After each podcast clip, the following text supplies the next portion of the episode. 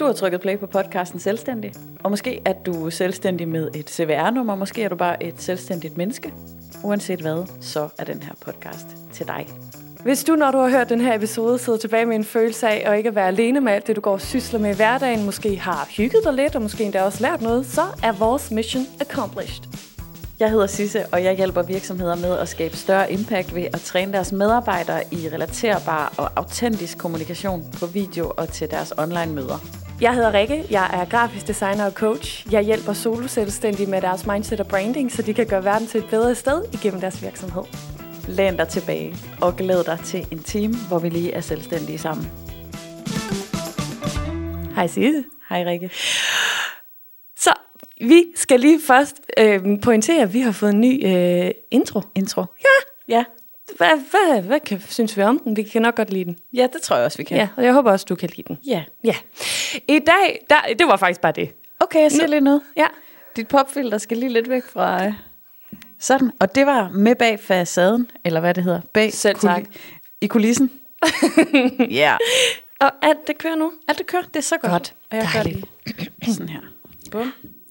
Yes. Det er fedt på tuben i dag. Hej. I dag, der skal vi simpelthen snakke om tvivl, Sisse. Det skal vi. Ja. Det er der ikke nogen tvivl om. Det er der ikke nogen tvivl om. Nej. Og øh, du sagde også inden, at der ikke var nogen tvivl om, at det her det bare blev et godt afsnit. Og så har vi ligesom Præcis. sat barn. Det er rigtigt. Så er vi i gang. Og øhm, jeg blev næsten lidt ærgerlig over, at det var mig, der skulle starte den her, for jeg føler faktisk, at du har en bedre intro øh, i ærmet til det her tvivl, end jeg har, fordi... Åh, du... Og Du var har sådan- mærket en vibe? Jeg har mærket en vibe fra dig, og jeg kan mærke, at fordi vi har dig med på holdet i dag, så, så bliver det godt. Det tror jeg også. Ja. Men det kunne ikke blive til noget uden dig. Nej. Så det er altså også godt, du er her. Jeg er glad for, at jeg ved må også, at, med. at, øh, jeg ved også, at du har prøvet at være i tvivl. Ja, en enkelt gang. Så du har også Ja. noget at sige Ja. om det. Nej, men det var fordi, vi snakkede sådan om... Øh, ja, lige inden vi kom i gang, der var vi så... Så spurgte jeg, "Jamen, hvad siger, har du nogle eksempler om noget, du har prøvet noget i dit liv, og hvor du var sådan, bitch, have you met me? Ja. Præcis. ja. Så, men jeg får lyst til at starte der, hvor vi plejer at starte. Nå ja. Ja, og spørge, øh, da du startede din virksomhed, hvad, hvad, hvordan fyldte tvivl i dit univers? Jamen, det jeg, da jeg lige sad og tænkte over det, der, øh, der, det, her kom, det, der først dukkede op, det var, at jeg vidste jo ingenting om, hvad jeg foretog mig, så jeg var jo faktisk hele tiden i tvivl. Mm. Altså, så det med, øh, altså den her situation, hvor man står over for øh, et valg, man skal træffe en beslutning, og hvad skal jeg så gøre? Der, der vil jeg sige, fordi jeg jo ikke vidste noget om, hvordan er man konsulent, hvordan har man en forretning, hvordan eksisterer man i det her, så vidste jeg ikke noget, så jeg var hele tiden i tvivl. Mm. Det var en særlig måde at være i tvivl på. Altså, fordi, øhm, øhm, skal vi starte med, hvad det, altså det her med, hvad er det at være i tvivl? Ja, det synes jeg er en god idé. Se, det var derfor, jeg sagde, at det, at det var dig, som der skulle starte i dag. Jamen, du ved jo, hvordan jeg har det med de ord og sådan Det er noget. lækkert. Ja. Give Øh, it away. så- Take it away. Så det, jeg, Noget med away. yes, way. Fire away. Øhm, det jeg tænkte, da jeg lige stillede mig selv det spørgsmål, det er, at når vi er i tvivl om noget, så er det fordi, vi står i en situation, hvor vi antager, vi har en eller anden forståelse af, at noget kan være det rigtige at gøre, mm. og noget kan være det forkerte at gøre. Mm-hmm. Altså der er ligesom de to kategorier, tingene kan falde i. Og jeg er begyndt at tænke på, at vi kan måske alle sammen få noget ud af, og, øh, og opdage, når vi begynder at dele tingene op, sådan kategoriseret på den måde i sort-hvid, eller ja, nej, og godt dårligt og sådan noget. Det gør vi hele tiden, og det er vi vel nødt til, tænker jeg. Men, men der, der, jeg tror godt, vi kan jo hente noget nogle gange ved at prøve at minde os selv om, at det ikke nødvendigvis er sådan. Mm, altså en følelse er ikke nødvendigvis god eller dårlig. Sådan kan vi ikke dele det op. Så, så når vi føler følelsen af at være i tvivl, så må det være fordi, at vi står et sted, hvor vi øh, i os selv har en forståelse af, at det jeg gør nu, kan enten være rigtigt eller forkert. Ja. Hvordan, okay, jeg tænker lige nu på, hvordan er, hvis man skal beskrive følelsen af at være i tvivl for en, som ikke nogensinde har prøvet at være det, mm-hmm. hvordan ville det så være? Altså, inde i mit hoved, som du jo også ved, fordi du har stået ved siden af mig nogle gange, når jeg har været i tvivl. Mit hoved er meget sort-hvid, så for mig så føles tvivl meget sådan altafgørende. Eller sådan, jeg...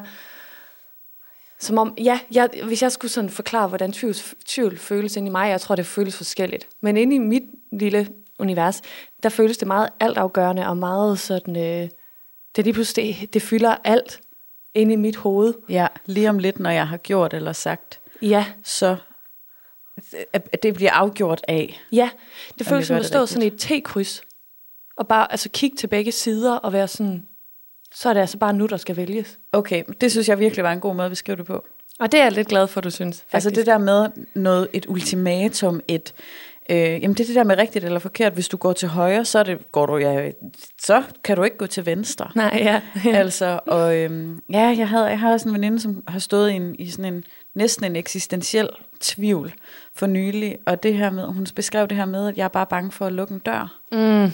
Ej. Jeg er bange for den lukkede dør, det siger du også nogle gange. gør du Ej, ikke det? jeg siger det altid hele tiden, og så ja, igen. Ja, ja, men så kan jeg bare sige, at I er flere, Oh. der er bange for de lukkede døre der. Oh. Ja. Nå, så det er tvivl, hvis man skulle beskrive det til en, som ikke har prøvet det før, det er, forestil dig, at du står et sted, og lige om lidt, så gør du noget, du træffer en beslutning. Og lige nu, så har du en fornemmelse af, at den beslutning kommer til at være altafgørende for, hvad der kommer til at ske i din fremtid, i resten af dit liv, og for din lykkefølelse. Ja. Aner. Det må være tvivl. Yes. Ja, så dengang, hvis jeg lige tilbage til, da jeg startede virksomhed, og hvordan det føltes for mig, det var jo, jeg havde jo intet grundlag at vælge ud fra. Så det der med at træffe beslutningen, eller bare vide sådan, hvordan gør man? det er også at være i tvivl. Jeg simpelthen Ja. ikke ved, hv- hvad skal jeg foretage mig? Jeg er i tvivl om, hvordan jeg gør. Ja, Ja. det er vel ligesom babystedet, ikke? Mm-hmm. Sådan, ja, hvordan gør man? Det er sådan en kompetence. Kan jeg finde ud af det? Ja. Og så næste er, hvilken en af delene skal jeg så vælge? Mm-hmm. Så, Hvad gjorde du så? spurgte om hjælp. Spurgte om hjælp, ikke? Ja. Mm-hmm. Jeg spurgte om hjælp til sådan, jamen sådan her laver du et salgstilbud. Mm. altså, øh, og, og det var jo rigtig meget også prissætning og alt sådan noget. Der spurgte jeg til råds, og så, så ja, så, så arbejdede jeg videre derfra. Mm-hmm. Men det var ikke ubehageligt. Den, den her form for tvivl, synes jeg ikke er så ubehagelig. Altså tvivlen, kan jeg finde ud af det? Eller hvordan gør man? Den synes jeg ikke er så slem. Nej, fordi, men det var vel også, øh, altså der kan du ligesom sådan se en ende på det, tænker jeg. Mm. Altså sådan, øh, jeg er i tvivl om, hvordan man gør. Okay. Hvordan? Hvem, hvem kender du, du kan spørge? Og man kender jo altid YouTube Ja. tutorials. Og der er jo heller ikke, altså jo, du, skal, du kan selvfølgelig gøre noget forkert, eller hvad man kan sådan sige, ikke? Men, men det er jo ikke, øh, det er ikke helt på samme måde, at det er et ultimatum. Nej. Altså sådan, Hvordan var det for dig? Jamen, det er lidt sjovt, fordi jeg har også sådan, jeg har jo også tænkt. Og lige da jeg startede min virksomhed, der havde jeg ikke særlig mange valgmuligheder. Så jeg var overhovedet ikke i tvivl, for der var en vej. Der var ikke noget T-kryds. Det var bare en stor motorvej, jeg skulle øh, fragte mig selv fra A til B. Ja. Fordi at jeg vidste, jeg ville ud af den corporate verden, og jeg vidste, at øh, den vej var til en start, den grafiske vej. Og, og grunden til, at det valg var taget for mig, eller at det, jeg havde taget det valg, det var jo ligesom fordi, at jeg havde valgt en karriere, og den karriere var jeg helt vildt glad for. Og det giver mening at være freelance grafisk designer. Så jeg havde ikke sådan den der, altså det har vi også snakket om før, det var meget naturligt for mig.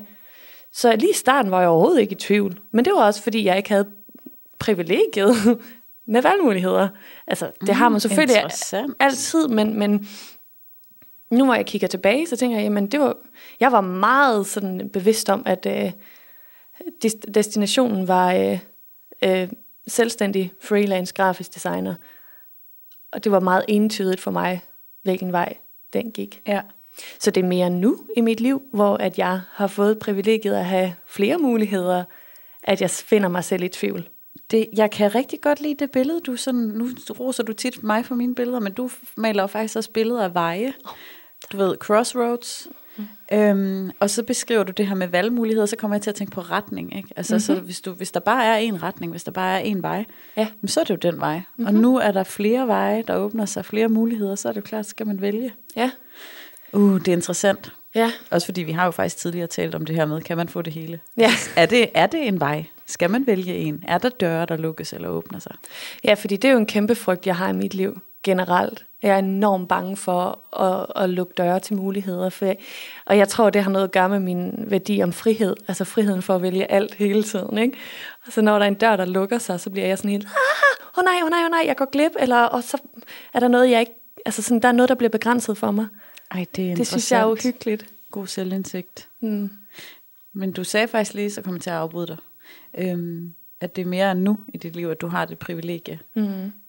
Kan du komme et eksempel sidste gang, hvor du har været meget i tvivl, for eksempel? ja, det tror jeg godt, nu ved, hvornår det er. Jamen, jeg har lige faktisk stået over for sådan en... Hvad, altså, hvad fanden skal jeg gøre? På grund af privilegiet om at have så mange muligheder, og det er... Øh, ja, jeg ved, ikke, jeg ved ikke, om jeg skal bygge det op, så man ikke ved, hvad jeg vælger, så det er sådan en form for cliffhanger. Ja, prøv at gøre det. Okay, okay. Det kan jeg ikke. Prøv at starte med at beskrive, hvor du står, du står et sted, mm-hmm. du går til dramatisk præsens, ikke? Også, som om det, nu er du i situationen. Ikke? Ja. Så du står et sted lige nu, og du har nogle valgmuligheder foran dig. Prøv lige at beskrive valgmulighederne. Det er jo sådan, at øh, vi to vi har en podcast, og øh, jeg har også efterhånden fået en del øh, dejlige kunder skrevet til mig, så det der med tid og sådan, det er ikke det, jeg har allermest af lige nu. Og øh, så kom der sådan en mulighed med at blive coachtræner. Altså en udvidelse af min nuværende coach-uddannelse. Så det var egentlig bare sådan ekstra icing on the cake. Og hvor jeg snakkede med dig om, åh, det, men, åh, det er jo godt nok meget tid væk fra min virksomhed, sådan, hvor jeg kunne tjene penge, og, og er det egentlig noget, jeg stadigvæk vil, og hvad, hvad er det for noget i alt det her? Og øh, der kom jeg nemlig til dig og var sådan, hej, og det er fordi, at, at jeg har egentlig sendt en ansøgning afsted for lang tid siden, altså næsten et år siden, og nu er min situation bare blevet helt anderledes, og jeg har, der er så mange veje, som jeg står og kigger ud på, og nu kommer der en gammel vej, og de siger, hov, kan du huske, at du faktisk øh, lagde an til at lægge en vej her? Det er faktisk blevet muligt nu. Og så tænker jeg, åh oh, nej, jamen, nå, okay.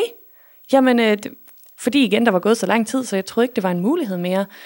Og hold kæft, vi snakkede meget om det. Og, og, og, og jeg vendte og drejede det, og jeg kørte alle mine øh, tips af, som jeg har tænkt mig at, øh, at fortælle jer om i dag. Hashtag cliffhanger. Øh, men, men det der, det der sådan, øh, endte med at øh, være afgørende for, om jeg tog beslutning, det var en samtale, vi to vi havde, hvor at, ja, Sisse, hun er enormt god til at spejle. Når jeg siger tak. ting, så siger hun ting tilbage. Og, øh, og pludselig blev det meget sådan, fordi jeg, jeg var sådan hele tiden meget rationel omkring det, og var sådan business og penge og tid og min investering i de forskellige ting, og pludselig så slog det mig bare, fordi at, at du snakkede noget om, er det, altså er det fordi, du har altså, følt, du har mere, brug for mere uddannelse? Altså hvad, hvad er det for noget? Ja, for jeg kan huske, jeg, jeg skulle lige forstå, det kan egentlig være meget rart at tale med nogen, som slet ikke fatter, hvad muligheden er, for, tror jeg. Mm. Fordi jeg var nødt til at forstå det, så jeg var nødt til at blive ved med at spørge. Mm-hmm. Og jeg tænker, at du er en mega dygtig coach, og, øh, og om det kom fra et sted af sådan manglende selvtillid i forhold til din coachfaglighed, det var den, jeg ville udfordre, hvis det var det, der gjorde. Ja. Ikke? Hvis du så havde sagt, ja, men det er fordi, jeg synes også, og jeg burde nok lige blive lidt dygtigere og sådan noget. Så ville jeg have, have sagt, hov, hov, hov, hov.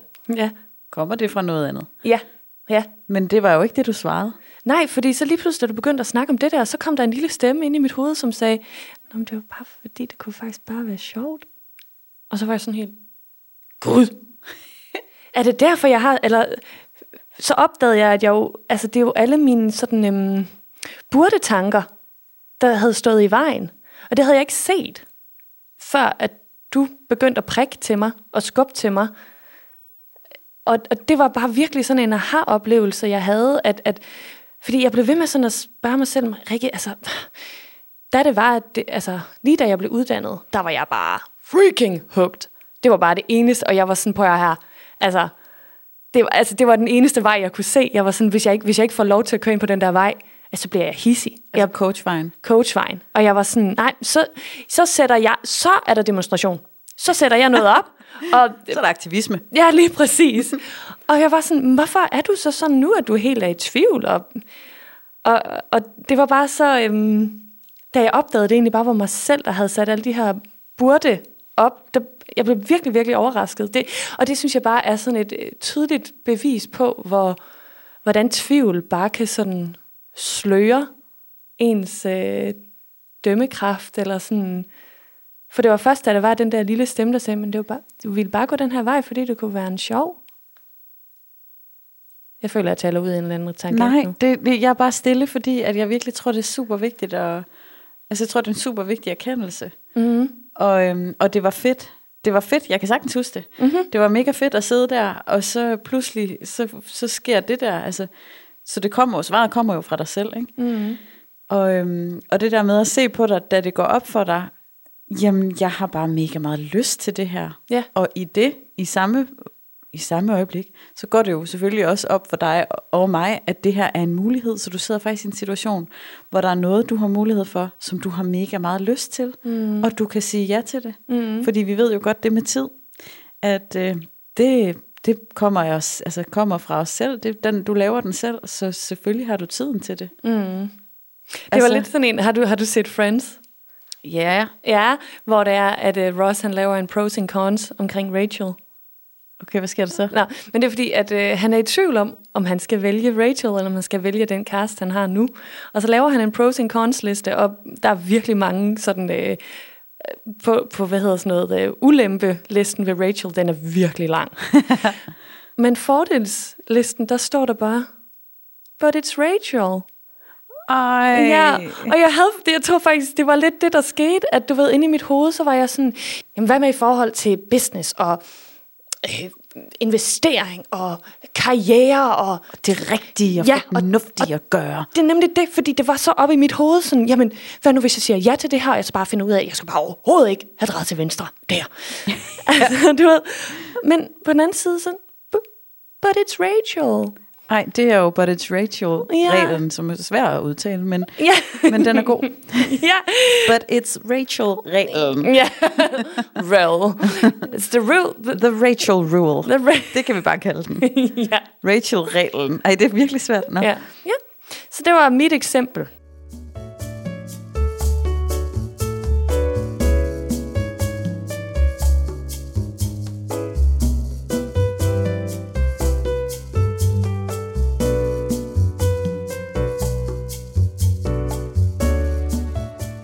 Men den er, den er så god. Den er så god. Der ligger så meget i det der. Mm. Altså, fordi du har opstillet på forhånd nogle regler ubevidst jo. Mm, ja. Og i samarbejde med øh, samfundet, tænker jeg også, I har været inde. Ja. Øh, der, er, der er dit ubevidste her, og samfundet har været inde og lave nogle fede regler om, hvad der er en god idé at gøre, hvad mm-hmm. der er fornuftigt at gøre, mm-hmm. hvad der, og du har haft måske nogle forestillinger om, sådan, hvordan vil fremtiden se ud, og måske har du ikke lige set for dig, du ved, bla bla bla bla bla.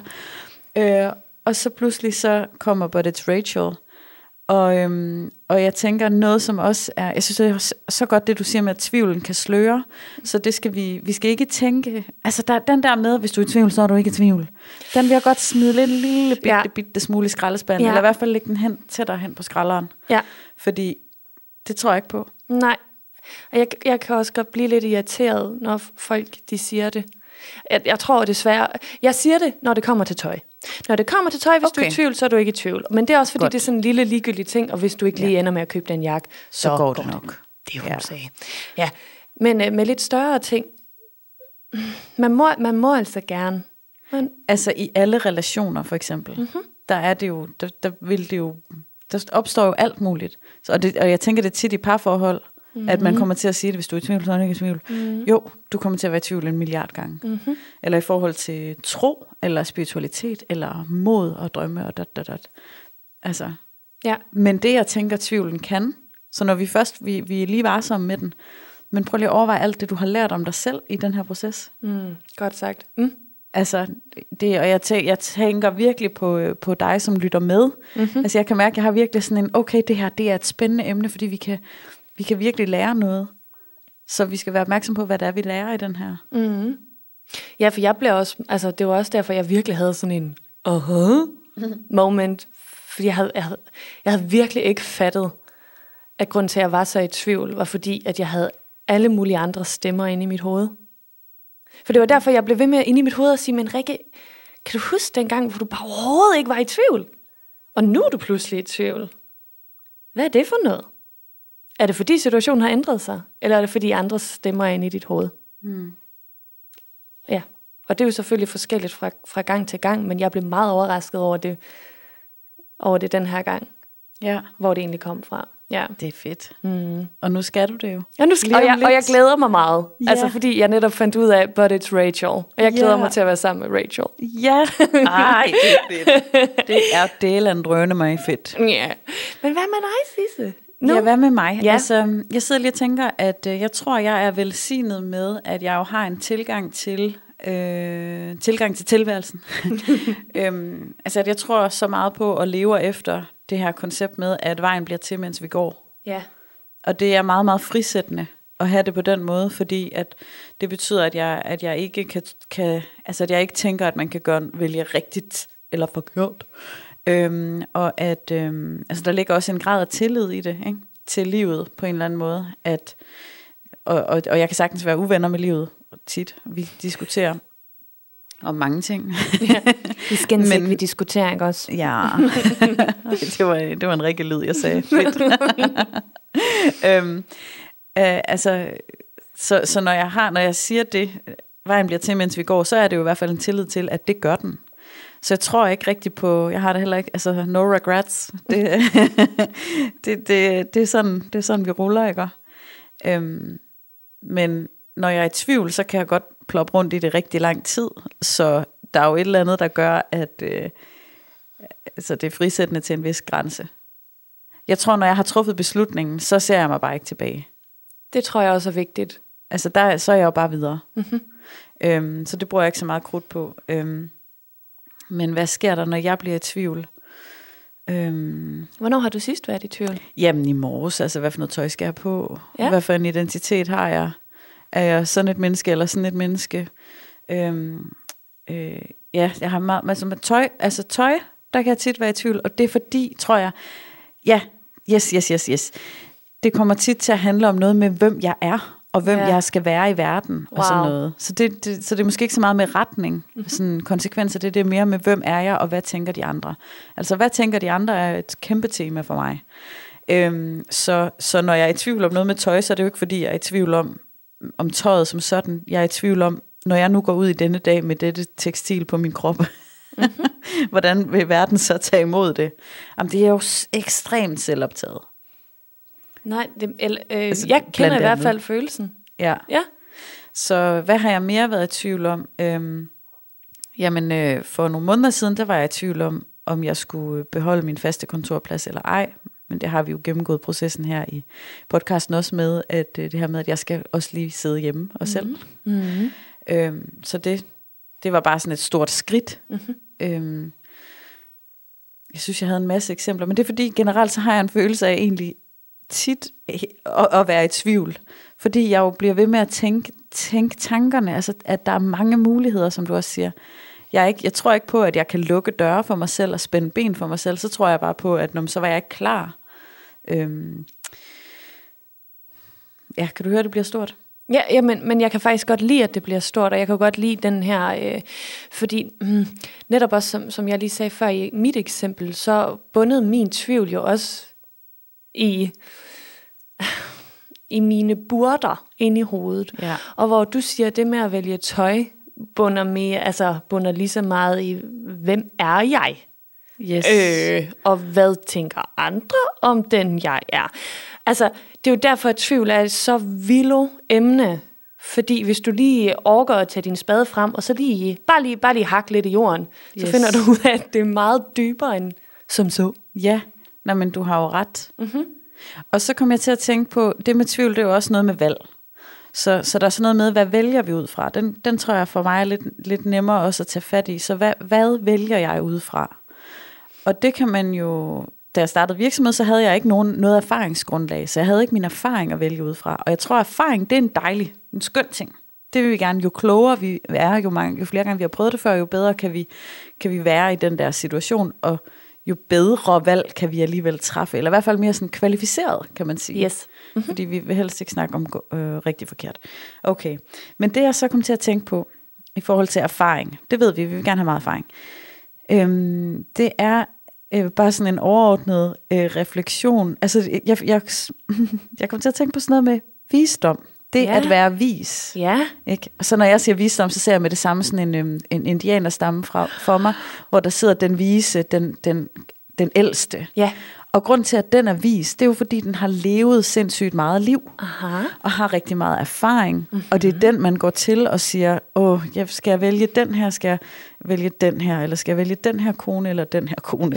Ja. Hvad gør jeg? Og så siger den vise, nu skal du bare høre løjer, øhm, og fortæller om. Øh, så nogle gange, når folk er i den der situation, så sker der det her, eller en gang, da jeg selv prøvede, så fik jeg det sådan her. Ikke? Og så får man det der skønne datagrundlag, simpelthen at vælge ud fra. Mm-hmm. Og så nu kommer der lige en ekstra meta-refleksion, som jeg er ret vild med, som jeg talte med en veninde om i mandags, da vi fik en lille østers. Ja, ja. Man, Man er, er vel typen. Ej, jeg kan ikke være i min egen krop lige nu. ja, man er vel typen. Ja. Øhm, vi lever i en verden, hvor det med øh, ungdom er rigtig dejligt. Mm-hmm. Det med at ældes, det er forbudt. Rynker er ikke noget, vi skal have. Øh, alt sådan noget. Men erfaring, mm. det kommer med levet liv. Mm-hmm. Visdom. Mm-hmm. Du kan ikke have visdom og være ung samtidig. Mm. Og på et eller andet tidspunkt, kan så vide, var det, vi snakker om, kan vide, om det med erfaring og visdom på et eller andet tidspunkt, så bliver det jo det, vi kommer til måske at stræbe efter. Vi kommer til at få brug for mennesker, som har levet meget liv i katastrofetider, hvor man lige pludselig mister en masse... Ej, okay, nu tænker jeg det helt langt ud. Nu er det nærmest blevet til en film. Nej, men vi kan ikke, vi kan jo, det, vi kan, du kan ikke producere erfaring. Nej. Nej. Nej. Så, så en eller anden dag, så bliver det meget moderne at have mange rynker. Det er bare det, jeg siger, og det er jeg super glad for. Det glæder vi os til. Yes. Men det var ikke sjovt, altså nu hvor vi lige, hvis vi så lige er i den her. Når jeg ser en kvinde, der har gråt hår og rynker, jeg glæder mig til at blive hende. Helt ærligt. Fordi at jeg synes, at hun netop udstråler visdom. Hun har bare been through stuff. Jeg, jeg føler en power, når jeg ser. Der var, der var, nu hvor vi lige har snakket om coaching, da jeg tog min uddannelse, der var der en kvinde, som havde sådan noget kort, gråt hår, og man kunne sådan se, at hun var en moden dame, og jeg bare tænkte, whatever you have, I want it. Ja, men, øh, det, Ej, men det er dejligt, det skal du blive ved med at sige, fordi jeg, jo, jeg kan få samme følelse, men jeg er skrækslagen. Altså, jeg, jeg, jeg føler hver dag, jeg kigger på mig selv og finder en ny rynke og et nyt øh, tegn på min krop, på at, øh, at jeg ikke længere er i 20'erne i hvert fald. Mm-hmm. Og det skræmmer mig helt vildt, for jeg føler, det er for tidligt. Jeg føler ikke, der er lov mm. til det. Og jeg føler, at øh, min aldring kommer til at være øh, grund til, at andre vælger mig fra. Mm. Ups. Nå, ja. så bliver det dybt. Ja, det gjorde det.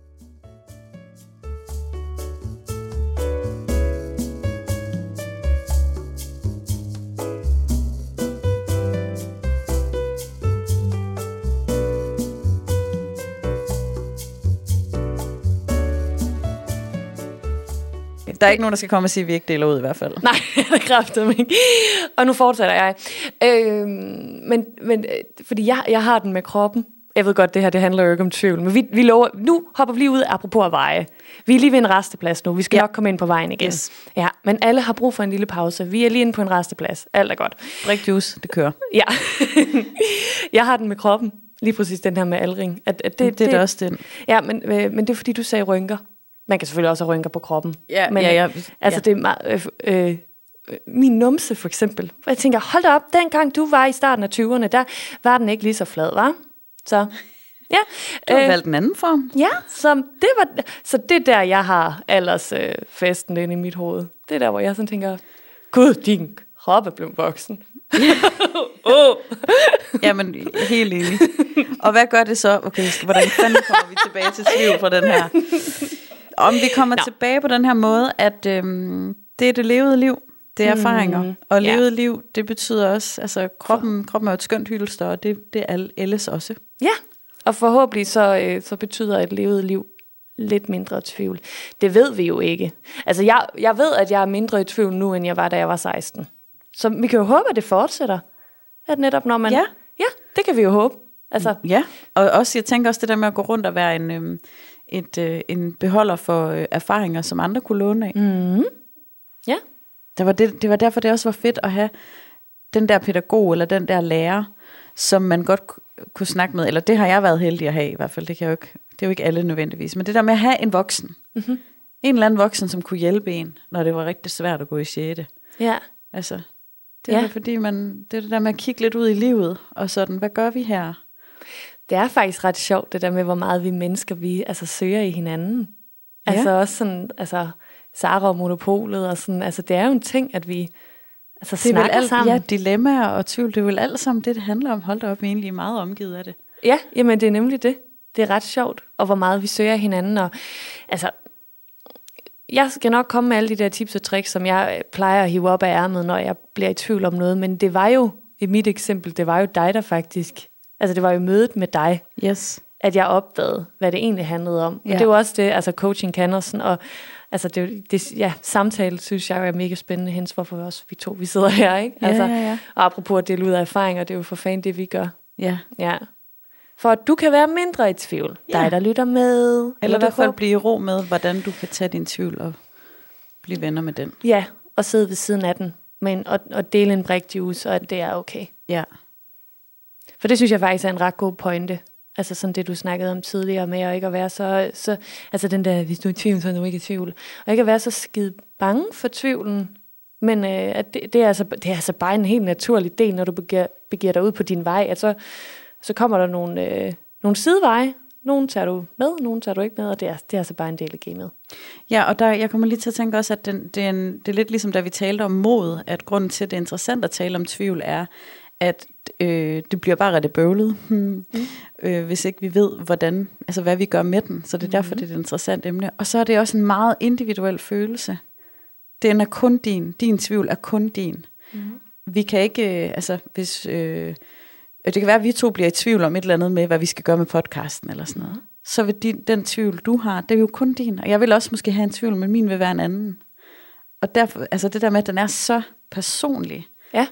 Det synes jeg er lidt interessant også. Mm. Altså fordi den, det, det er nok også derfor, den bliver stor, og fordi den føles sådan, jamen jeg ved ikke, hvordan man kan beskrive følelsen, men sådan klemt, eller klaustrofobisk, eller sådan indskrænkende, og uhyggelig, og kontroltabsagtig. Mm. Den er svær at rumme, når, jeg, når den kun er min.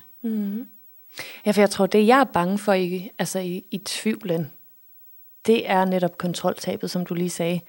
Det der med, at jeg ser meget ting som sort-hvide, og hvis jeg så vælger at gå til højre, så kan jeg ikke gå til venstre sønere. Og det er jo også, altså du sagde det så fint med, at, at du meget tror på, at, at vejen bliver skabt, imens vi går. Det gør jeg også, men det er på en anden måde. Det lyder som om, at du har mere sådan, altså det du sagde med, at "Nå, men hvis, hvis det ikke skete nu, så var jeg bare ikke klar, eller sådan.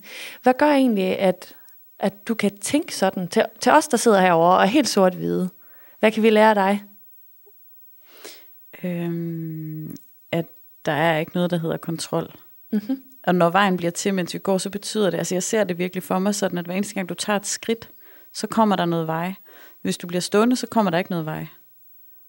Uanset hvilken vej du træder henad, så kommer der noget vej til dig. Og det betyder også, at du kan ikke, vi kan ikke gå tilbage nødvendigvis, men vi kan skifte kurs.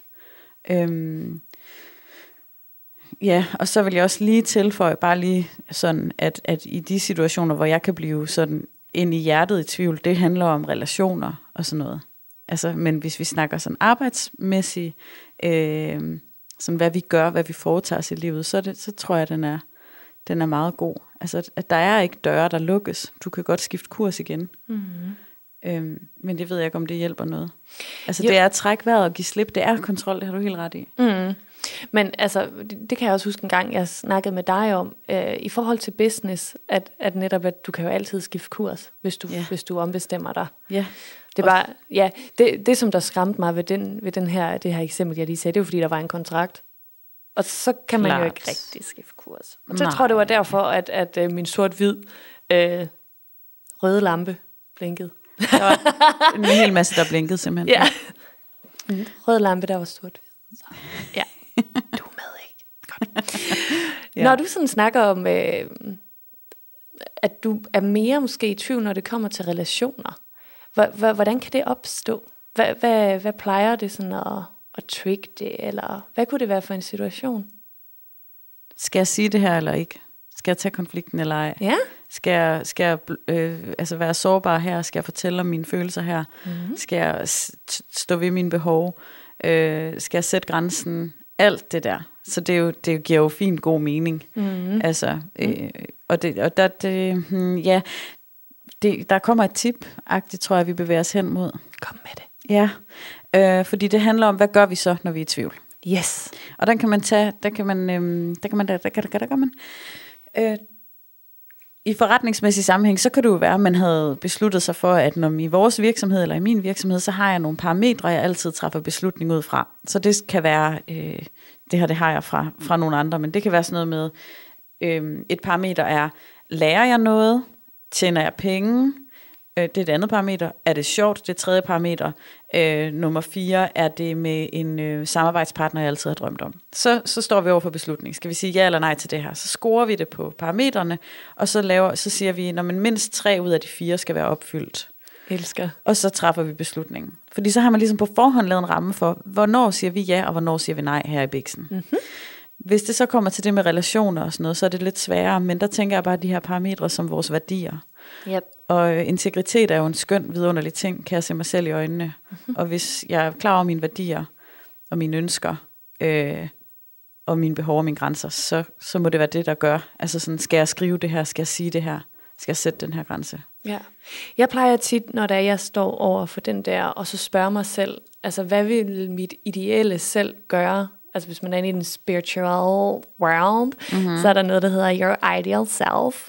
Eller ideelle selv, kan man også sige. Ja. eller dit højere selv, eller sådan. Men øh, nogle gange tænker jeg på, altså sådan netop, altså forestiller mig, the Hvad baddest, er det højere selv? The baddest version of myself, og baddest er en god ting. Det, det lyder for, det lyder omvendt. Det er Erikke slang. Ja, det er sådan en bad bitch, yes. The baddest bitch version af mig. Mm-hmm. Hvad vil hun gøre lige nu? Det er min, min higher self, det er mit, altså, mit ideal self. Så spørger jeg tit, altså sådan den, den perfekte version af mig. Hvad vil hun gøre lige nu? Mm. Og det, det er tit, at, altså sådan, og det er jo igen det her med værdierne. Og, ja, så channeler du lige hende. Ja, det der med lige at kanalisere hende. Præcis. Ja. Eller mit indre 80-årige selv. Det er sjovt, jeg har skrevet på mit papir, at øh, man også kan bruge jeg er typen-reglen. Ja, jamen lige præcis. Fordi, for det. det. Det er nok lidt det samme. Ja, fordi jeg er typen-reglen er nemlig også altså din ideelle selv. Mm. Typen. Ja, ja, ja. Den synes jeg kan noget. Ja, og, øh, og den kombinerer jeg også nogle gange med øh, øh, dødsleje-testen. Yes, Jamen, ja. den, altså 80 år selv. Ja, yes. øh, eller 80 år eller dødsleje. Det bestemmer man selv, hvor, hvor, hvor tæt man er comfortable med at komme på døden. Yes. Ja.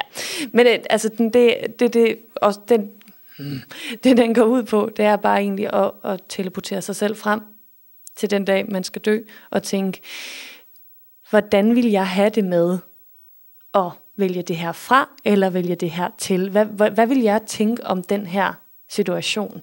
Mm-hmm. Fordi jeg synes i hvert fald nogle gange, det bliver meget tydeligt for mig. Altså sådan, ej, det kan jeg bare mærke, det vil jeg fortryde, hvis jeg ikke prøvede det her. Mm-hmm.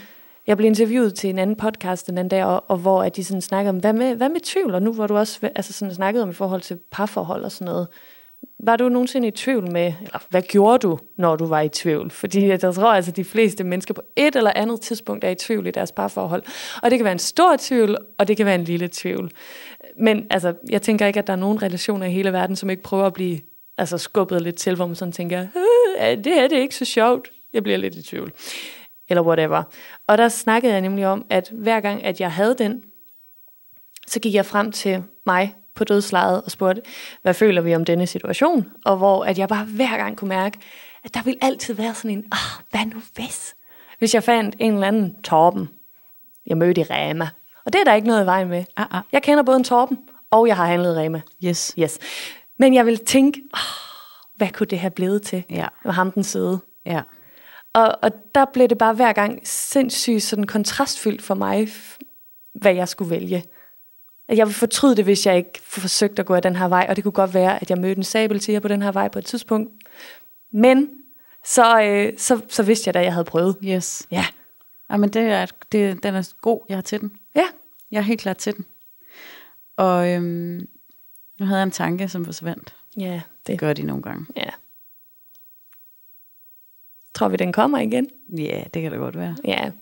Men ellers så plejer jeg også nogle gange bare sådan at spørge mig selv, altså hvad er, hvad er dit mål? Hvor vil du egentlig gerne ende? Og der, ja. Ja, hvor vil du gerne, ja, yes, jamen, det er jo den der se, se sig selv i øjnene øh, ting, integritetsting, jeg rigtig godt kan lide også, at have den med. Øhm, det tænker jeg i hvert fald meget over. Kan jeg, kan jeg, når jeg har gjort det her, når jeg har truffet den her beslutning, kan jeg så se mig selv i øjnene og sige helt ærligt, at det her, det var det bedste for mig. Lige der. Og der er det, at jeg lige, jeg har lige fundet på noget. Og det er chipse dilemmaet. Ja. Fordi som alle jo ved, så er jeg rigtig glad for chips. Jeg er aldrig i tvivl om, om jeg skal spise på en, altså om jeg skal spise på chipsen, hvis jeg spurgte, hvad jeg havde lyst til. Så har du lyst til en pose chips? Det universelle svar er ja for mig. Øhm, men det er jo bare ikke sådan, at det nødvendigvis er godt for mig mm. at spise pose chipsen. Nej. Og så er det, den, så det er den fælde, det er chipsefælden, kan vi kalde den. Ikke? Ooh, Yes, I den like kan man falde i. going. Ja, fordi øhm, der, kan man, der kan man falde i.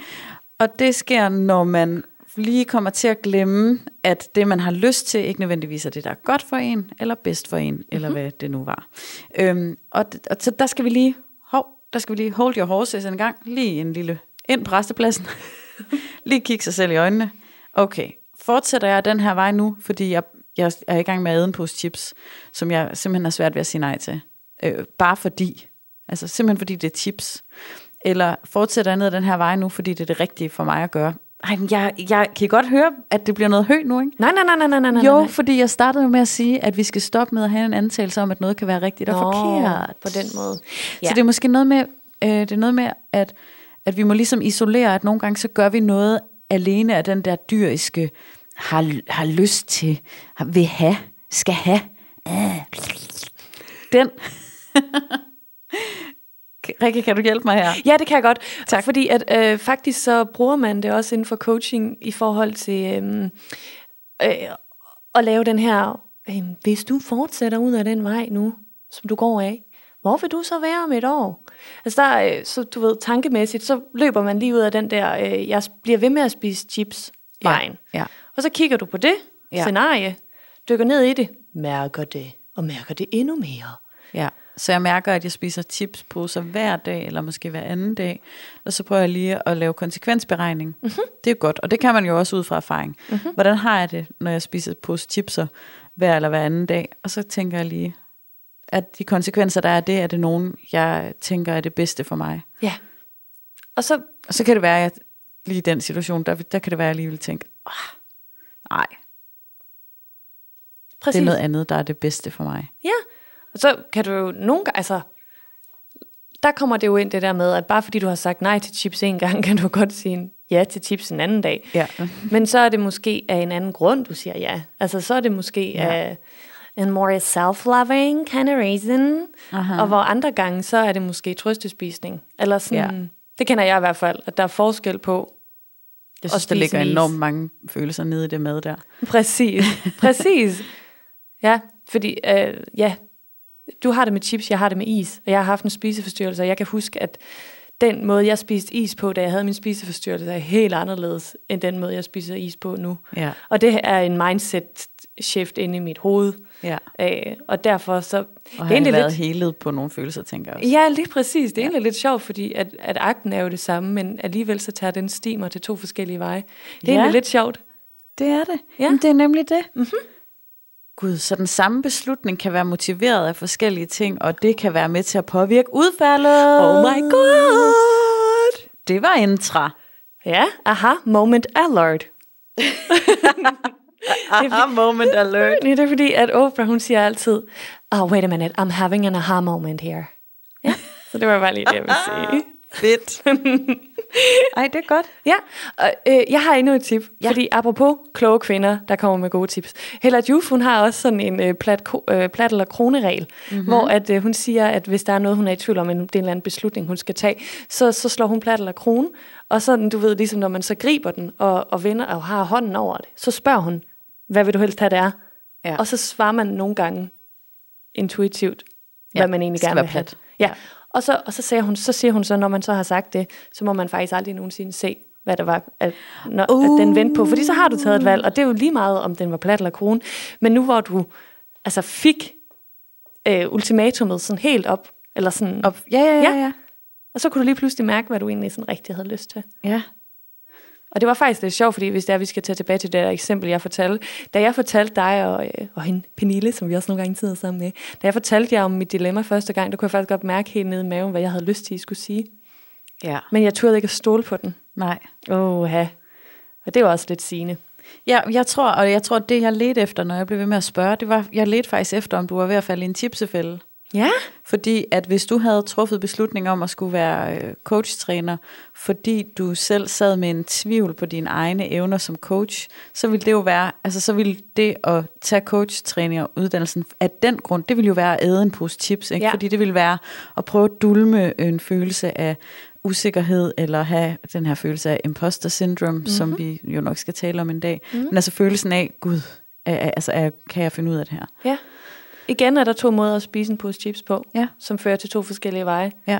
Det var Ej, men hold, Rikke. hold, hold. jeg, jeg har lidt en fornem... Altså enten så, når vi hører det her igen, så tænker vi, genialt. Vi overgår vores egne forventninger, eller også så hører vi det og tænker, Banalt. hvad handler det om? ja. Genialt eller banalt? vi, men vi står ved det.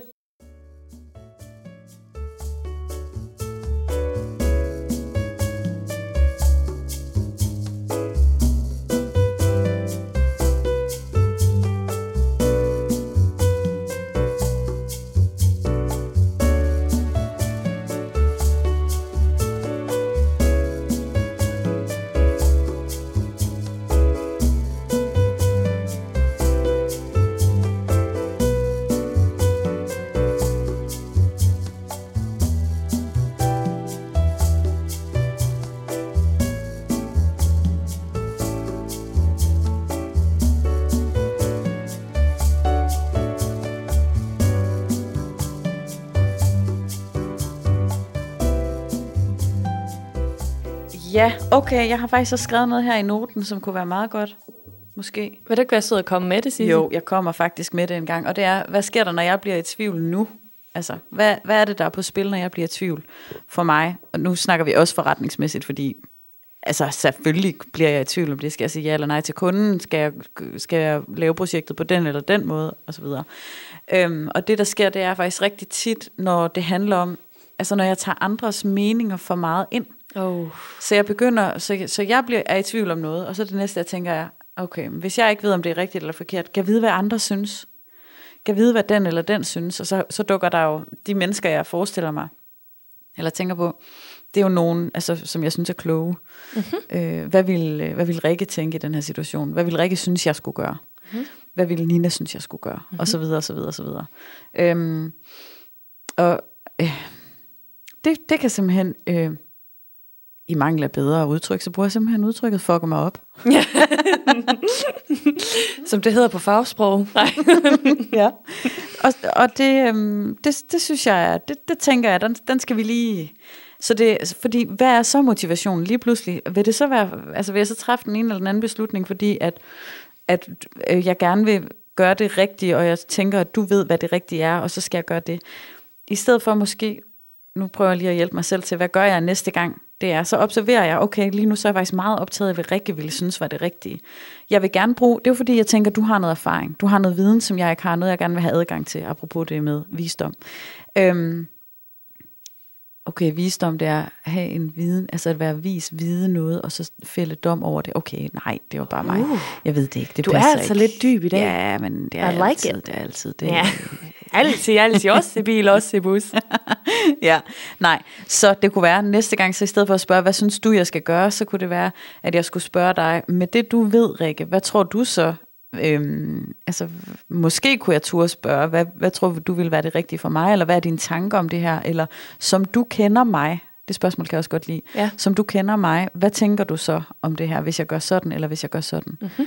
Øhm, eller kunne du, vil, du, vil du lige spejle tilbage, vil du lige spejle mig i det her? Ja, Jeg vil gerne se mig gennem dine øjne lige nu. godt sagt. Kan du huske, om jeg har prøvet noget lignende før? Kan du hjælpe mig med at komme i tanke om, hvad jeg så gjorde, og hvad var der rigtigt og sådan noget? Mm-hmm. Den måde kan vi måske bruge hinanden. Ja, fordi at der er nemlig en rigtig fin balance i det der med at spørge andre, fordi at jeg kender så en anden, et andet ting, hvor jeg lige har været i tvivl, det er at vælge billedet til min forside. Mm. Og der kunne jeg, altså til bogen, og der kunne jeg faktisk mærke, at jeg havde alles stemmer, der råbte og skreg ind mm. i mit hoved. Og gik faktisk, altså apropos mønstre, så gjorde jeg øh, faktisk præcis det samme, som jeg gjorde med, med coach-træner-valget. Jeg havde alle andres meninger op i mit hoved, og så prøvede jeg lige sådan, og jeg blev ved med at sige til mig selv, Rikke, hvad var det, du synes først? Jamen, jeg var overhovedet ikke i tvivl i starten. Det var det der. Og så, så begyndte alle andres meninger bare lige sådan, dut, dut, dut, og placere sig inde i mit hoved, og gjorde, at jeg pludselig var i tvivl. Ja. Så der er en rigtig smuk balance altså, i at lade andres meninger komme ind, men måske mere, øh, som du endte med at gøre med coach-træner-tingen, og spejle mig. Jamen, du gjorde noget klogt også med forsiden, fordi du spurgte, hvilken et... Du spurgte jo til råds også, ikke? Øhm, eller du spurgte om, du bad om min mening i hvert fald. Mm-hmm. Og der bad du også om, øh, hvorfor? Ja. Hvilken forside kan du bedst lide, og hvorfor? Og det tror jeg var rigtig klogt. Mm. Fordi så, får du, så bliver det lidt mere transparent, så får du lidt mere adgang til, hvorfor jeg vælger det ene frem for det andet. Så Ja. det der med, hvad for en synes du, eller hvad synes du, jeg skal gøre, det bliver for, for en, endimensionelt. Ja, så, så det er mere, man, man er ude at samle beviser, eller man er ude at samle viden, ikke? Mm. Ja, og, og netop når der jeg så hører, hvorfor at du vælger den ene forside frem for den anden, så kan jeg ligesom tage det ind i min indre jury, Ja. og høre, hvad synes vi om denne bevisførelse? Ja. Ja, er der hold i det? Mm, passer Skyldig. argumentation. Ja. Argumentationen, wow. Vil du ikke lige sige noget mere, Sisse? Skal jeg sige mere? Ja. Nej, jeg synes bare, at øh, jeg synes, det er dejligt, at vi ender et sted, altså nok en gang, hvor vi kan konkludere, at vi har brug for hinanden. Altså, det er altså vigtigt. Vi har brug for hinanden, og vi har brug for at turde stille de svære spørgsmål, og vi har brug for at turde og, og, og spejle ærligt tilbage også. Mm. Og, og også en... Øh, og, om, jeg synes rigtig, rigtig meget øh, i min lille verden, at tvivl også handler rigtig meget om nogle gange, når jeg kommer til at gå væk fra mig selv, og mine Ja. egne værdier, eller Ja. min egen, sådan, min egen intuition måske, egentlig. Ja, intuition. Ja. Hej, hej ven. Ja, Den er god. ja. Jo mere jeg lever efter den, jo, jo federe er det. Præcis. synes jeg. Så længe, det kræver virkelig tipsefælden, at den er tøjlet, Godt, ja. Mm-hmm. og, og skyggesiderne. Ikke? Mm-hmm. Altså, der, der skal lige, de skal lige være i nogenlunde orden der. Så, så kan intuition simpelthen bare noget mega fedt. Ja. Kan du ikke mærke forskel? Det føler jeg, jeg kan. Jeg kan godt mærke, om den føles sådan helt rigtig nede i maven. Eller om det er mere sådan en... Ja, det kunne være rart. Mm. Jo, men når jeg nu er et, sådan et handlende væsen, som jeg er, så skal ting, går tingene lidt hurtigt nogle gange, så jeg skal være vaks. Det Okay. er bare det, jeg mener. Jeg skal, Ja. lige være, jeg, skal, jeg skal simpelthen lige lave opholdet, og så spørge, "Øh, er du i gang med at reagere lige nu på det her eller det her grundlag? Nice. Ja, så, så når det sker, så er den, så er den god. Og øhm, det du sagde lige før med, at øhm, når du er i tvivl, så er det, når du kommer længere væk fra dig selv. Mm. Så tænker jeg bare igen på det søde, altså det billedet af, at det vi jo sidder og opfordrer til, det er, at vi, man spejler hinanden. Og hvad er et spejl? Jamen det er jo, Ej. at du kan se dig selv. Ja, godt sagt. Ja, Jamen det kan noget i dag. det kan det altså. Og, og det er jo lige præcis det, vi skal bruge andre mennesker til. Det er rart at få deres mening selvfølgelig, men det er jo også, altså så længe at meningen spejler dig, Ja. Så du ser dig selv, fordi jeg kunne mærke, for eksempel nu, vi bliver ved med at gå tilbage til det her eksempel, men det, er også, det kan jo også noget.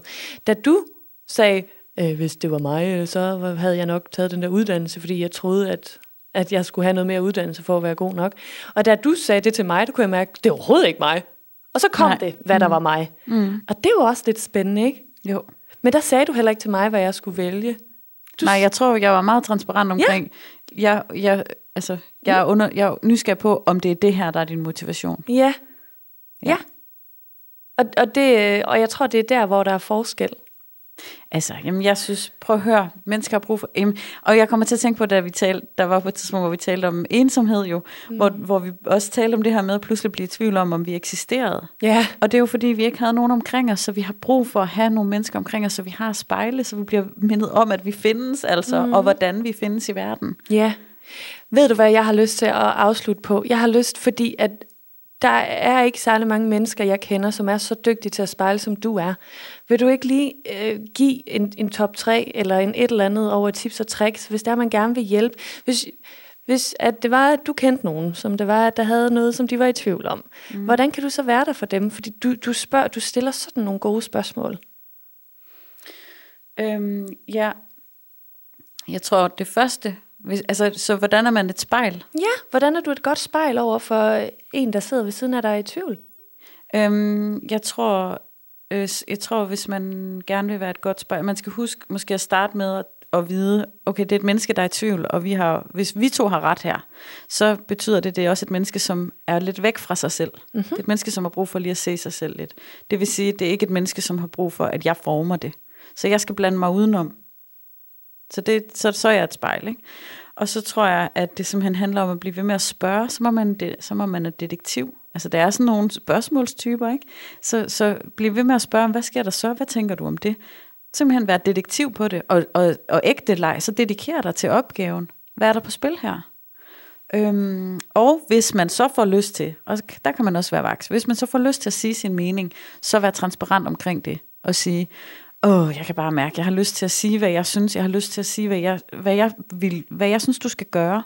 Øh, og nu siger jeg det bare, men jeg tror, at grund til, at jeg synes, du skal gøre det her, er sådan og sådan, men det er vigtigt, at det er din beslutning. Mm-hmm. Jeg ved ikke, om det giver noget, men jeg det, synes, det kræver noget. Det kræver også noget mod, og så, ja. Mm. Det jeg hører, hvis det var, at man nu ikke lige har en, en, en sisse ved sin side, og bliver nødt til at gøre det ved sig selv, mm. så kan du måske prøve at blive ved med at spørge dig selv, hvad handler det om? Er det i hvert fald tit det, jeg sådan... Er det ikke det, du tit plejer sådan at, at, at spørge? Kan du ikke komme med nogle eksempler? Fordi, men det kan altså også... på spørgsmålene? Ja. Først så er det sådan noget med at prøve at beskrive, at være helt klar over, hvad er, mul- hvad er situationen lige nu? Mm. Hvad er det for nogle muligheder? Få mm. vejene ud. Og det er jo sådan nogle, altså det er jo sådan objektive spørgsmål. Hvornår sker det? Er det klokken det? Hvor lang tid var det? Hvad, hvad skete der så? Hvorfor må være med pengene? Altså alt det der, ikke? Sådan nogle spørgsmål. Og få lavet kortet. Ja. Og så spørge, øhm, så kan man spørge, øh, hvad er det, der gør, tror du, hvis du skulle gætte, at du får den her følelse? Mm. Så til roadmappet, der ligger også følelserne. Okay, når du tænker på det her, hvad for en følelse får du så? Når du tænker på det her, hvad for en følelse får du så? Mm. Hvorfor tror du, du får den her følelse? Så, så sådan, man kan grave dybere og dybere og dybere ved at blive ved med at være nysgerrig. Mm. Mm, så ja, så hvorfor tror du? Og når, når man stiller et spørgsmål, og den anden ser ud, som om det er for svært at svare på, så kan man altid følge op med, bare hvis du skulle gætte. Fordi så, så, kommer, så fortsætter vi samtalen. Det er jo samtalen, man bliver klogere. Mm-hmm. Mm.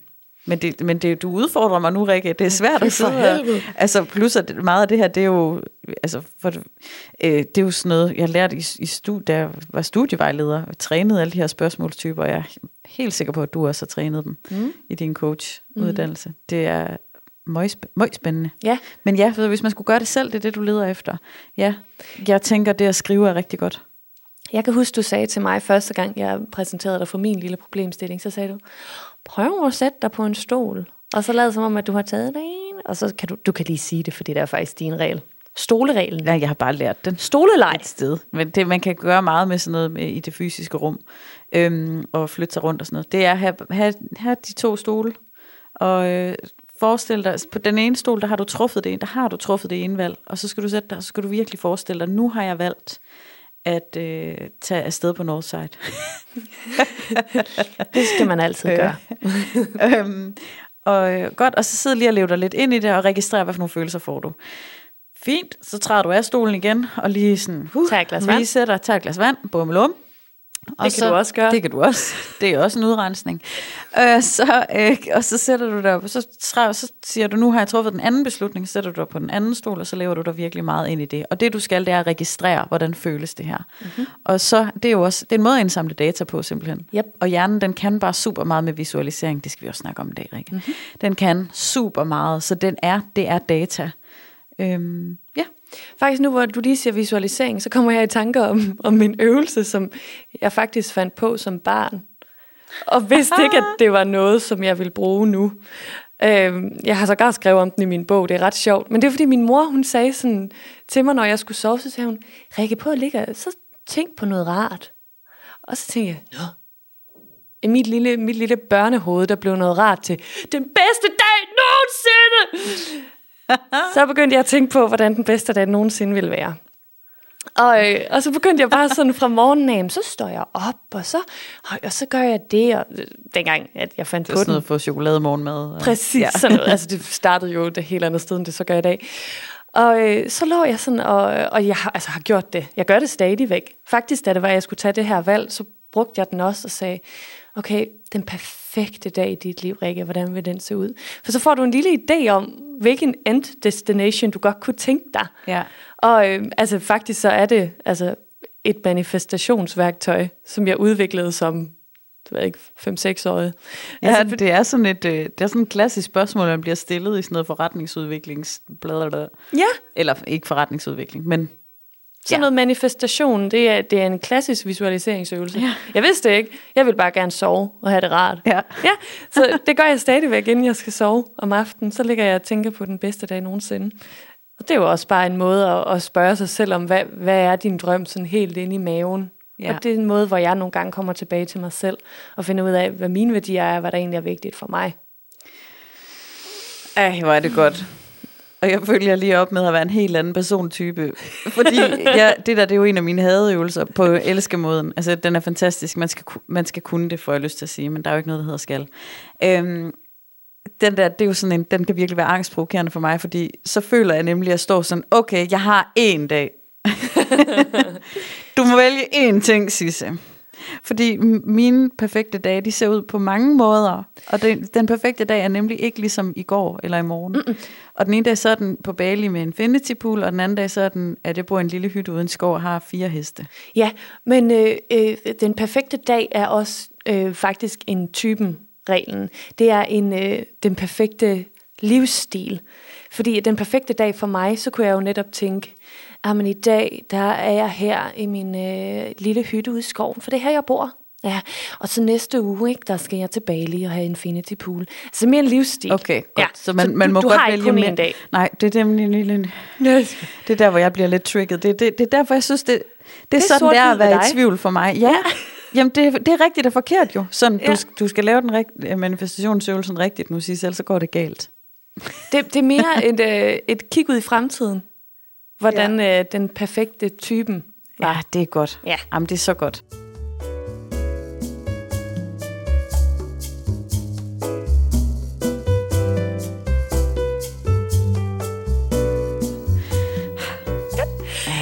Altså, vidunderligt. Ja. Ja, ja, ja. Jeg er overhovedet ikke i tvivl nu. Nej, heller ikke mig. Jeg er ikke i tvivl om, hvor awesome vi er. okay, lidt. Det bliver lige om lidt. Ja. Fordi alle, ja, alle de andre ting, ikke? Mod og perfekt og la la la la la la la. Det har været, skal vi have en uh, selvstændig status? Gud, ja. Det glemte vi sidste gang. Det gjorde vi nemlig, det kan vi ikke have. Nej, pyt med det. Ja, vil du starte? Skal jeg starte? Mm.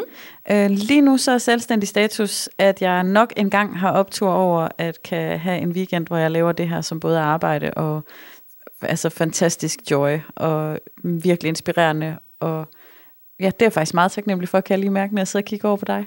Oh. Så tak for, tak for det her. Nej, det er jeg glad for, du siger. øhm, og så udover det, så, også, øh, så, så er livet jo bare vildt. Så lige nu så står jeg med nogle nogle spændende, spændende, spændende muligheder i mit øh, i min karriere, som jeg øh, tænker, at jeg ikke vil fortælle om, før jeg er helt sikker på, hvordan det lige ender. Men jeg kan sige, at jeg er ikke i tvivl om, hvad jeg vil i den sammenhæng. Og det, altså, og apropos, altså, jeg synes ikke, der findes nogen bedre følelse, end bare ikke at være i tvivl. Enig. Jeg er så calm og roligt. Åh, oh, elsker. Ja, og bare, så nu kan jeg bare være excited, nu kan jeg bare glæde mig og så mm. se. Og det, det er så også fordi, at jeg jo har lagt, altså jeg har ikke snærten af følelsen af, at noget kan gå galt, eller at tænke, at ej, så fik jeg ikke. Sådan har jeg det overhovedet ikke. Mm. Jeg har bare en fed følelse med det her. Mm. Jeg har ikke noget tab. Ej, hvor nice. Ja. Over ved mig, så er den øh, mixet. Og jeg har, jeg, må jeg tilføje ja. en sidste ting, for den her er vigtig. Jeg har haft en uge, hvor jeg har, har lavet den, jeg har gjort det, som vi talte om i det allerførste afsnit med, og det der med, om man altid skal have travlt. Mm-hmm. For jeg har haft travlt hele ugen. Jeg har ikke haft tid til at tage mig af øhm, og røre mig, eller spise mad, og, som er ordentligt, eller noget som helst. Og jeg har faktisk haft pisse dårlig samvittighed over at Øh, altså jeg har følt, at jeg har reproduceret det billede af en selvstændig, som jeg ikke mm. ville, så jeg har sådan haft le- ekstra level af forkert. Ikke? Mm. Jeg har både haft rigtig meget at lave, fordi jeg har truffet dårlige beslutninger i min planlægning. Udover det, så synes jeg ikke, at jeg lever op til mit eget ideal om, hvordan den gode selvstændige er en, som husker også at holde fri. Next level, next level, next level. Mm. Næste uge, så prøver jeg lige at skrue ned for alle de forventninger til mig selv. Og hvis jeg har travlt, så har jeg travlt. Sådan er det. Ja, for det vil jeg også sige, at, at mm, ja, den, den perfekte selvstændige er ikke altid travl og alt det der, men, øh, altså, som vi snakkede om i afsnit 1, men der er altså også bare, altså, der var nogle perioder, hvor det går op og ned. Og det, Det er jo kun os til at løse det. Ja. ja, det er nemlig det. Så nogle gange, som du sagde, ok, øh, jeg har måske truffet nogle ikke så, så heldige beslutninger, og derfor så kom jeg til at, altså, at gå ud over mine værdier, og sådan, men det er jo en erfaring. Bum. Ja, og En også lidt lækre, lækre, ekstra lækker rynke. Ekstra lækker markerne. Og også sådan lige, ja, og så skal vi huske, at, at ja, nej, men altså, jeg har, jeg har hyret en virtuel assistent til at hjælpe mig med at løse det her problem, men jeg har ikke haft tid til at sætte hende ind i tingene. altså, det er så dumt, og man skal ikke tænke sådan, wow, det er bare fordi Sisse er så succesfuld med alle sine fede opgaver, og uh, uh, uh. overhovedet ikke, nej, det er fordi, jeg er pisse dårlig til at styre min tid, og sætte mig og lave opgaverne, når jeg skal, så ender med at sidde sti- Jamen, det, det, er slet ikke, det er ikke sejt. Det er bare for at sige, det er ikke sejt, men det er også rigtig uundgåeligt, og det er en del af processen. Og du er succesfuld, Sisse. Meget. Punktum. Thank you. Godt. Så kan vi komme over til mig, som er lidt mixet. vi har jo haft rockstjernelivet, og det, og det rockstjerneliv kører på fuld smadre. Der er fest. Om det gør. Om det Kæmpe fest. gør. Konfetti. Jeg kan mærke øh, øh, private Rikke. Jeg tror, jeg tror måske, hmm, at det har noget med min cyklus at gøre. Um, altså, jeg er lidt følsom de her dage. Ja, du skulle lige til at græde lige før, da jeg sagde det med, at jeg var taknemmelig. Ja, det er ikke engang løgn. Så altså, jeg har, jeg har lige sådan en lille selvværdsfest den her uge. Det, det kan noget. Så, Hvad laver I til den? ja. så snakker vi om, om jeg er god nok, om jeg er pæn nok, om jeg gør ting rigtigt og tager de rigtige valg. Apropos, ja, det er en rigtig dejlig fest, jeg vil, men jeg vil gerne hjem nu, mor. Du må godt komme og hente mig. Okay, det lyder som om, der er lige nogle busbørn, vi lige tager i hænderne. Ja, lige præcis. Men bus, busbørnene ved, at det er fordi, der lige er ekstra mange hormoner i luften, som vi alle sammen er kommet til at inhalere, og det er altså bare ærgerligt. Og apropos, ja. at tingene går bare går op og ned. Og lige nu, så er der... Der skal luftes ud i den bus. Det skal der. Ja. Ja. Men det er, ligesom, det er ligesom, hvis man kører forbi ude på landet, og de har spredt med gylde, man opdager det for sent. Ja. Ja, og, så, og vi kan godt lufte ud, ja, det er så fint, men, men, øh, men det, øh, den her mark, den var altså lige et stykke tid, men vi ved, Ja. det går over. Det Ja. går over. Det går over. Ja. Og måske faktisk, så når det er sådan der, så kan det være, at man ikke kun får en øh, brikjuice, men, men også får den der lille pakke Smarties, Ja. eller en lille pakke rosiner Ej, til. Rosiner. Okay, så, så og, og fordi det er to små æsker, og det er Ja. bare nuttet. ja, Ej. Det, Det vil jeg gerne de. have. det får alle dine busbørn. Og så Ja. ærer vi dem på hovedet, siger vi, det, skal det er okay. Ja. ja. Det er okay, vi finder ud af det sammen. Ja. Så det er status herfra. Okay. Tak fordi du deler. Selv tak. en rockstjerne med gyldelugt inde i bussen. Det kan der noget. Uh, da, da. Lad os der komme med. Ja. Så godt, godt. Det var Nå, bare det. er det, vi siger? ja. Okay. Fedt.